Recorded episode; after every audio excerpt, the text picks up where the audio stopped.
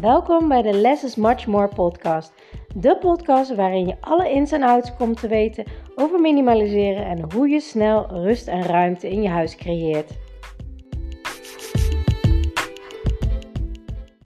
Superleuk dat je weer luistert naar mijn podcast. En vandaag wil ik het met je hebben over spullen naar de kringloop brengen en uitstelgedrag. Het was namelijk zo, ik zag een uh, hele leuke post van uh, Kek Mama Magazine van um, een soort quote, zeg maar, stond erop van... Zo, ik heb de kledingkast helemaal uitgeruimd en ik ga naar de kringloop brengen. Maar eerst ga ik er vier maanden mee rondrijden in de achterbak van mijn auto. En dan moest ik zo om lachen, want het was echt zo ontzettend herkenbaar. Want dat doe ik namelijk... Uh, dat doe ik eigenlijk niet meer, maar dat deed ik altijd. Um, want dan was ik helemaal goed bezig en dan ging ik spullen naar uh, de kringloop brengen toen ik in mijn eigen minimaliseerproces zat.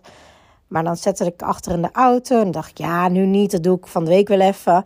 En dan, uh, ja, vaak met gevolg dat ik twee, drie maanden later nog steeds die zak met kleding achter in mijn auto had staan.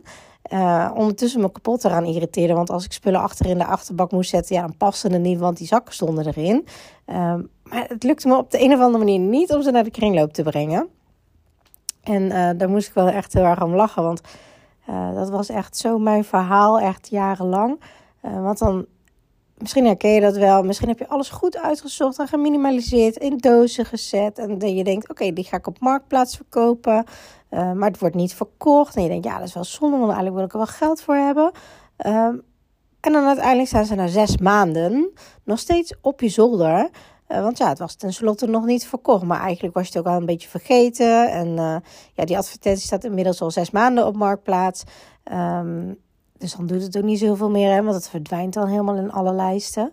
Um, dus ja, wat gebeurt er dan eigenlijk mee? Helemaal niks. Dus uh, dat is heel erg belangrijk om er een deadline op te zetten. Van nou ja, oké, um, bijvoorbeeld bij marktplaats verkopen, zeg ik altijd twee, drie weken echt. Dat is echt de max. En is het niet verkocht, dan gaat het gewoon naar de kringloop.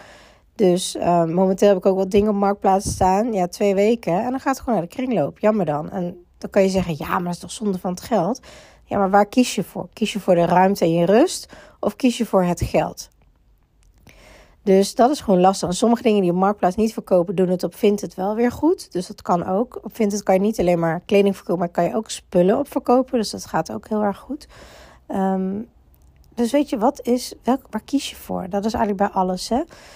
Maar dus ook voor de kringloop. Um, dat is leuk dat je het daarheen wil brengen. Maar ga het daar ook dan meteen heen brengen.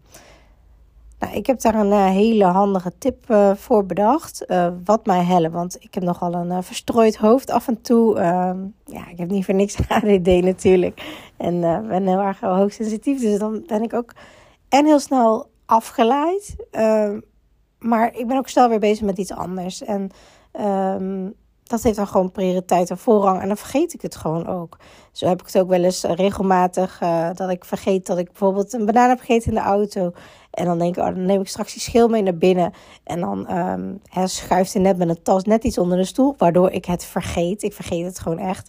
En dan uh, een maand later zegt mijn man van... Wat ligt hier nou onder die stoel? En dan is heel die bananenschil zwart of zo, weet je wel, dat. En dan denk ik, oh, oh ja, oh, dan moest ik toen nog weggooien. Ja, compleet vergeten. Het is niet dat ik het uh, laks ben om het weg te gooien of zo. Helemaal niet. Ik vergeet het gewoon echt letterlijk.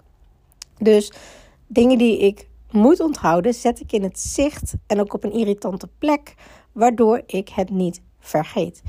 Um, want dat zit erbij. Het zit uitstelgedrag bij in, bij spullen naar de kringloop brengen om op het topic terug te komen. Maar er zit ook een deel in dat je het gewoon niet van bewust bent. Het leven gaat door, je bent druk, je wordt afgeleid. Als je kleine kinderen hebt, nou, dan ben je honderd en duizend dingen aan het doen.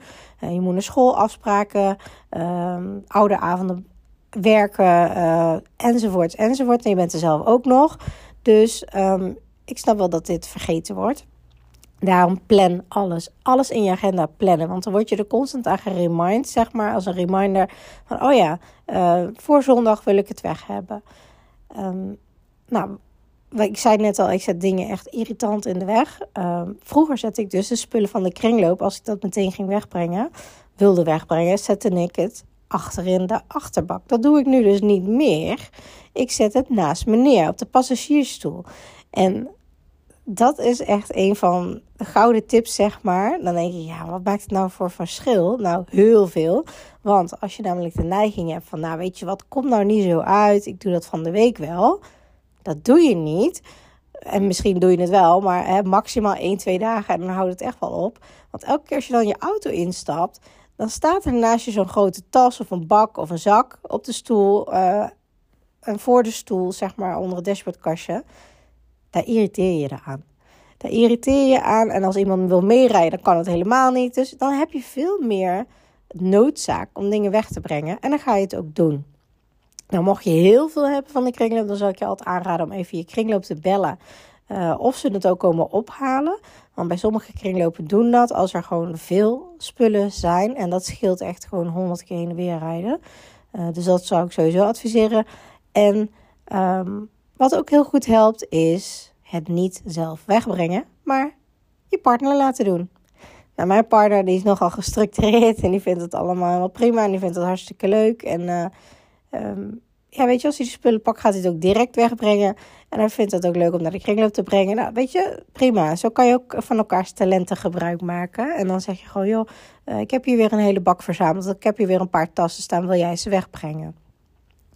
Dus op die manier voorkom je dat je vier maanden met je spullen in je achterbak rondrijdt. Die eigenlijk naar de kringloop zouden moeten. Of eigenlijk naar de kledingcontainer zouden moeten. Of eigenlijk naar het recyclestation zouden moeten. Dus op die manier. Maar vooral plan tijd en zet het in je agenda zodat je het niet vergeet. Op marktplaats verkopen, zet het in je agenda. Um, niet verkocht is naar de kringloop. Tenzij er een paar items zijn die gewoon echt seizoensgebonden zijn. Dus kijk, als je skis probeert te verkopen in de zomer, kan me voorstellen dat het niet zo hard gaat. Um, en dat je dan niet na twee weken ze wegbrengt, maar dat je dan wacht tot het winterseizoen is. En dan meer in het seizoen is om het te verkopen. Dus dat. Nou, ik wens je een hele fijne dag. En ik ben ook heel erg benieuwd wie doet dit nog meer. Of wie heeft dit in het verleden meer gedaan.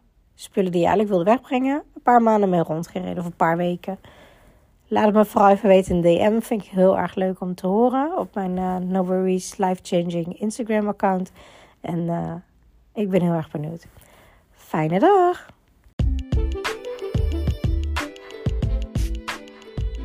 Super leuk dat je naar deze podcast hebt geluisterd. Ik hoop dat ik je mee heb kunnen inspireren en motiveren. En laat me vooral in mijn DM weten in, op Instagram of deel het in je stories. Wat je uit deze podcast uh, hebt gehaald en wat je gaat toepassen. En voor nu wil ik zeggen: less is much more. En als je de technieken gaat toepassen, dan ga je merken wat voor een enorme shift, een life-changing shift minimaliseren in je leven gaat hebben. Let the magic begin.